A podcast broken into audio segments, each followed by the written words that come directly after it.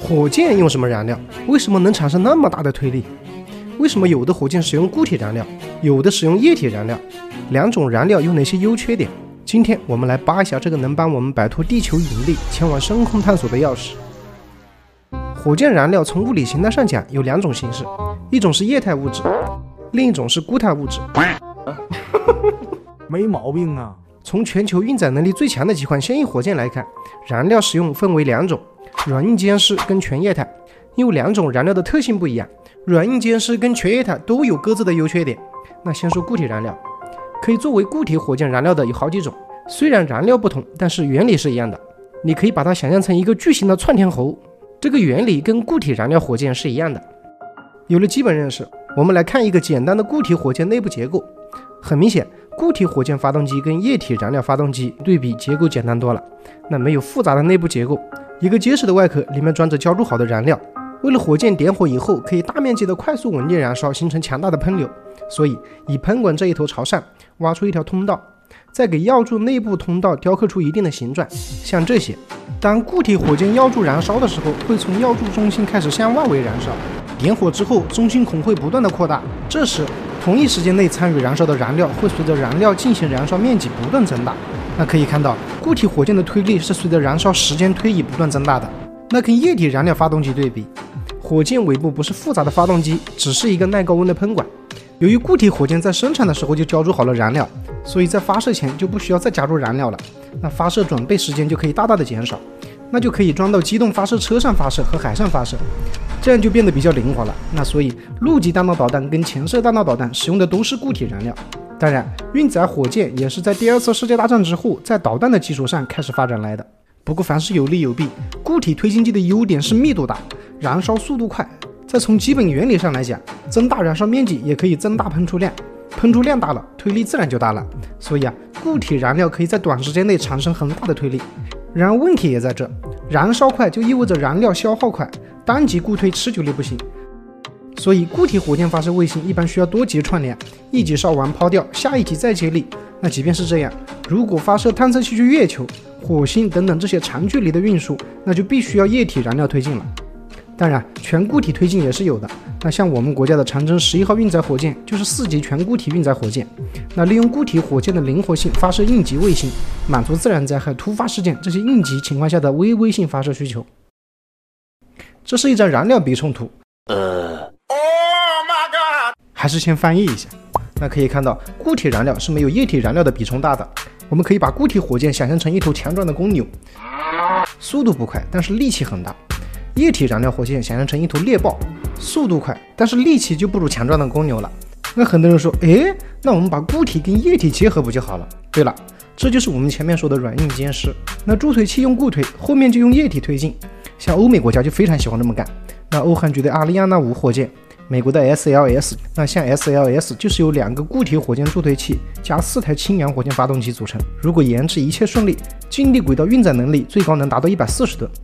当然，全液体发动机增加推力也可以简单粗暴，单台推力不行，可以串联多台。那比如新建的超重型助推器就有二十九台发动机，也是把载重直接拉到了一百吨以上。那还有固体发动机推力不可调也是硬伤。一旦点火，中间不能熄火，这就很难调整推力大小。由于推力不能调控，不能重复点火，想要让它像液体火箭一样垂直回收，也是基本不太可能的。那就算回收回来，也只是一个带喷嘴的罐体，那回收的性价比极低。所以现在基本都是把固体燃料火箭作为起飞助推，后端都是用比冲更高的液体燃料推进。说完了固体燃料，我们再来说液体燃料。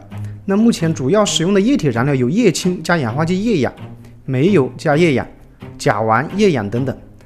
那从燃料的特性来看，液体燃料的比冲要比固体燃料高，这个我们前面说了。那液体燃料跟氧化剂都是分开储存的，在发动机工作时，液体发动机在燃烧室中将燃料跟氧化剂进行雾化混合并燃烧，然后通过喷管产生超音速喷气流，喷流速度越快，给火箭提供的反推效果就越好。其实，在起飞阶段，比冲高的优势并不算太明显，但是，一旦到了高空加速时，没有了大气层的压力跟引力的束缚，比冲高的优势就会很明显。在液体燃料中，液态氢的热值大，在质量相同的情况下，比其他燃料燃烧放出的热量更多，所以各国大推力火箭都喜欢用液氢液氧发动机。不过啊，能量密度高，应用起来难度也非常大。跟煤油相比，液氢的密度只有煤油的十二分之一，所以啊，自然就需要更大的储存空间。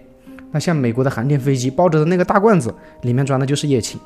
这么巨大的燃料罐，肯定会对火箭的重量带来压力，那也增加了结构牢固性的挑战。还有啊，液氢的沸点是零下两百五十二摄氏度，这对容器的耐低温要求非常高。绝大部分的金属在这样的低温下会变得非常的脆，甚至是变成粉末。那另外，液氧作为帮助燃烧的氧化剂，冰点只有零下两百一十九度，所以啊，不但燃料外壳要抵御温差，同时内部存储的时候，液氢和液氧必须隔离的足够好。几十度的温差会导致液氢直接把液氧冻住。那同时，氢气在氧气中燃烧的温度大约是三千三百度，这样一来，发动机的结构必须要长时间耐得住高温。那即便液氢用起来非常的困难。但是啊，它也是未来火箭燃料的趋势之一。那能量密度高是客观事实。那像我们国家现役的长征五号，还有研制中的长征九号，除了捆绑的助推器是液氧煤油发动机，一二级子级使用的都是液氢液氧发动机。那煤油作为石油的提炼附属品，在价格上就非常的友好，储存简单，虽然比液氢能量密度低点，但是价格便宜，而且应用起来也没有氢氧那么高的技术要求，所以在火箭燃料里使用的是非常多的。而 SpaceX 的猎鹰全系列使用的都是液氧煤油发动机。由于煤油火箭发动机起步早，已经发展了几十年了，成为了太空运输燃料的主力之一。可以说啊，全球几个航天大国对煤油火箭发动机已经玩得非常明白了。甲烷作为天然气里的主要成分，我们地球上的储量非常丰富，应用广泛，价格便宜，在能量密度上比煤油稍微高一点。但是由于以前的技术限制，火箭发动机燃烧室的压力不大。所以当时甲烷的数据对比煤油没有优势。时至今日，技术的进步使燃烧室的压力不断翻番，燃烧室的压力越来越大。那比如 SpaceX 的猛禽甲烷火箭发动机，只发展了几年，更新到二代，性能就已经非常的优秀了。由于甲烷在有些地外行星上储量也非常的丰富，比如紫楚金的老家泰坦、冥王星等等，这些天体不能说储量丰富，只能说大部分物质都是由甲烷组成。还有我们的隔壁火星上也有。那先不管什么时候能开采应用，梦想总是要有的，是吧？这也是选择甲烷作为猛禽发动机燃料的原因之一，可以说是想得非常远了。最后，燃料并没有好坏之分，那无论是固体燃料还是液体燃料，都有它的优劣。在火箭一次性使用的基础上，每个国家根据自身的技术，在应用的时候取长补短。好了，今天的视频就到这里了，我们下期见，拜拜。